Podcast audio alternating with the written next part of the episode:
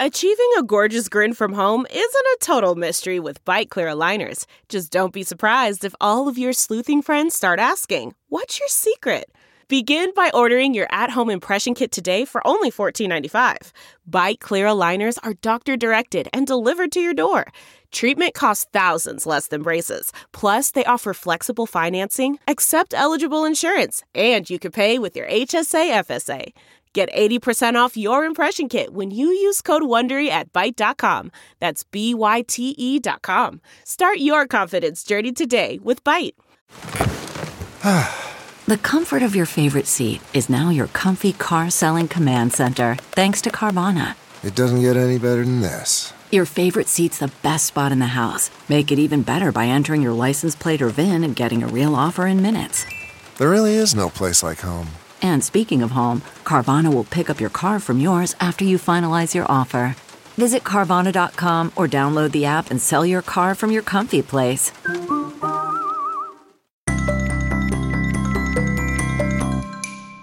Hey, Charlie Herman here, host of Business Insiders podcast brought to you by. We know you listen to This is Success for conversations with some of today's most inspiring leaders to hear stories about how they did it and what advice they have. Well, for the next few weeks, we're leaning into that advice part and presenting conversations I'm having with corporate coaches and workplace experts. We call this series Insider Edge on the Job. You can find more conversations like the one that's coming up at our website, bit.ly forward slash insider edge. Some of the topics include how to nail a job interview over Zoom, or how mentorships can make the workplace less toxic. We think they're really relevant to helping you find success at work. Again, that's bit.ly forward slash insider edge. There's also a link in the episode description. From Business Insider, this is Insider Edge on the job. I'm Charlie Herman. The coronavirus pandemic has hurt the economy, shuttered businesses, and led to widespread layoffs. And if that's happened to you, you know what it feels like. It's not only losing a paycheck, but in some instances, losing a sense of self. Susan Peppercorn is an executive and career coach who guides people through transitions, and she told me there's a reason for that. We're losing not only the job, we're losing a community of people, some of whom are friends. We're losing our income. In some cases, we're losing health insurance, and we're losing our identity. And all of these things happen at once and we have no control over it, none whatsoever. How do you counsel people in this, you know, age of anxiety about the fact that they could lose their job at any point? Well, uh, the way that I would before the coronavirus, which means this that we are responsible for our own careers no matter what and that we have to be in control of our own careers because the days of companies and organizations taking care of us are long, long gone. It sounds like you're saying you should be prepared at any moment you could be let go. You always need to be thinking about what are next steps for you if you want to have a career. Yeah, that's what I am saying. that's a little I, I, don't know. There's there's an element of how does that foster uh, loyalty or you want to invest in a company if you're also kind of thinking, wow, at any point they could let me go? Well, it doesn't really foster loyalty, but loyalty can be built in different ways. It can be built in communities that you choose to build and that you choose to foster. And those communities can be built in an organization where you work, but it doesn't have to be slavish loyalty to the company itself to the company itself, exactly. So, if you know or you sense that there could be layoffs coming to your organization, how do you best prepare yourself? Can you? Yes, you can. You know, what I find with people that I work with, the single biggest regret that I hear about is that they did not keep their network refreshed. Because, you know, when you're working, you know you're busy doing your job and you don't think that it's important to network especially you know if you're working and you have a family and there are other things that you're doing outside of work and you got a good job and you think things are going fine right but um, the single biggest regret that people tell me about is that they didn't continue to network while they were working it's sort of like having a rainy day fund like always kind of being mm-hmm. ready that something could go wrong Yes, but it's more than that, I would say, Charlie. It's really about building relationships because when you call it a rainy day fund, it sounds a little, I don't know, callous in a way. You know, that you're building this fund just to have people there if you need them in case Right, something right. goes wrong. But that's not really the goal of having a network. The goal of having a network is to give to that network as well as to take from that network. You started going through like things that you can do to be prepared if you think you're going to be laid off. Sure. So we talked about the network. Keep a list of your accomplishments. Most people don't do this. You know, most people go through the day and their week and they're like, okay, I did this, I did that, and then they're on to the next thing. But when you have to create a resume after you've been laid off, and I've seen this hundreds of times, you know, to go back and think through a year ago, two years ago, five years ago is extremely difficult to remember back over periods of time. But if you keep a list on a daily and a weekly basis of things that you accomplished, and I'm talking about where you've made an impact, like an action that you took and what resulted from that action, you know, a business result it will be so much easier for you to construct that resume when you need it. And, you know, if you have a resume, update it periodically and keep um, a fully fleshed out LinkedIn profile. Have a good photograph. You know, have an about section, which a lot of people don't use. Even if you don't suspect that you're going to be laid off, but just as a best practice to keep your branding fresh then if it happens, you'll be prepared and you're not scrambling, you know, at the 11th hour, especially when you're in emotional crisis. Yeah, when you're in a state of what do I do, and you suddenly have to think I have to update my LinkedIn profile and write a description about myself. Especially when you're not feeling good about yourself. The comfort of your favorite seat is now your comfy car selling command center, thanks to Carvana. It doesn't get any better than this. Your favorite seat's the best spot in the house. Make it even better by entering your license plate or VIN and getting a real offer in minutes. There really is no place like home. And speaking of home, Carvana will pick up your car from yours after you finalize your offer. Visit Carvana.com or download the app and sell your car from your comfy place. CarMax is putting peace of mind back in car shopping by putting you in the driver's seat to find a ride that's right for you.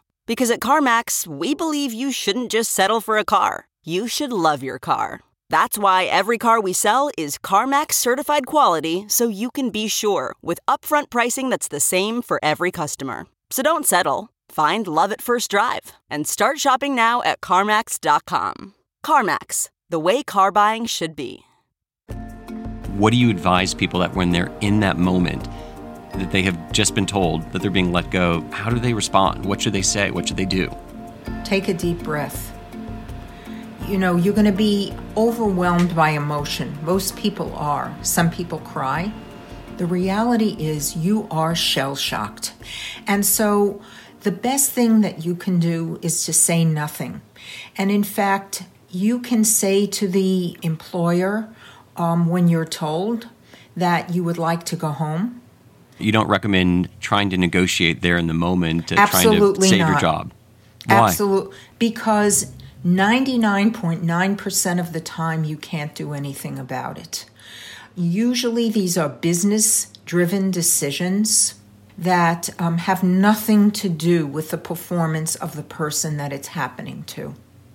Now, especially now around the pandemic, the reasons for layoffs have nothing at all to do with the people being affected. These are purely, purely business decisions. And I think that that's really important for the person being affected to remind themselves of because there's a lot of self recrimination that goes along with being laid off. It's sort of like what you hear when you're dating, but this time it's true. It's not about you, it's about them, the company. Susan says there's still some things that you can do in this situation, like asking your employer if you can send out the announcement of your departure. you want to take control as much as possible of the messaging around your leaving. You also want to check to see if your manager will agree to be a reference for you if your next employer is looking for one. You don't want a written letter, those are pretty much worthless. Susan has developed a checklist of steps to take as soon as you've been laid off, starting with unemployment insurance. You do qualify for unemployment unless you've been let go for cause. Let's say, you know, you've stolen money from the company and you're being fired, okay? And I'm using the word fired deliberately. Which is different than laid off. That's different than a layoff. Then you're not eligible. But under every other circumstance, if there's been a downsizing, if there's been a restructuring, you are eligible for unemployment. And I want to add to that, even if you're going to receive severance, which in some cases employees are eligible for, if you get a lump sum severance package, you are still eligible to collect unemployment the day after your last day of employment. What are other questions that you need to ask, uh, if not right in the moment you've been laid off, but very shortly afterwards? So you need to ask when you're going to receive your last paycheck. Are you going to get paid for unused vacation time? You need to ask if you're going to receive severance. Are companies required to provide severance? No, but you certainly can ask for it. Is it negotiation possible either to get one or even to get more? Yes, in both cases, especially if you're at a senior level. You need to ask if you're at a senior level, you need to ask about um, stock and stock options. The other thing you need to be aware of is whether there is a non compete clause, either in your employment contract or in your severance agreement. So if you have a severance agreement, don't just sign it. Have an employment attorney look it over because you don't want to be bound and restricted by a non compete clause, which could make it very difficult for you to get reemployed in the same industry. If you are negotiating for more money and the company just won't provide it to you when you've been laid off, what are other things that you could try and negotiate for to help smooth the process of being let go? Okay, so that's a good question. You could ask for career transition services.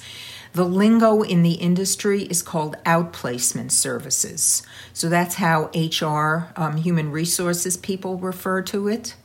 Services provided by individuals or companies that help people with things like resumes, um, how to look for jobs. So that is definitely something that can be asked for, that is not necessarily offered unless someone will ask for it. And what about healthcare? what often happens with healthcare is that an employee will go on something called COBRA, which is a continuation of healthcare benefits. But from the employee perspective, it's much more expensive than what they would have been paying in as an employee of the company. So, what they should be asking for is a continuation of their health care plan for a period of time as it had existed previously.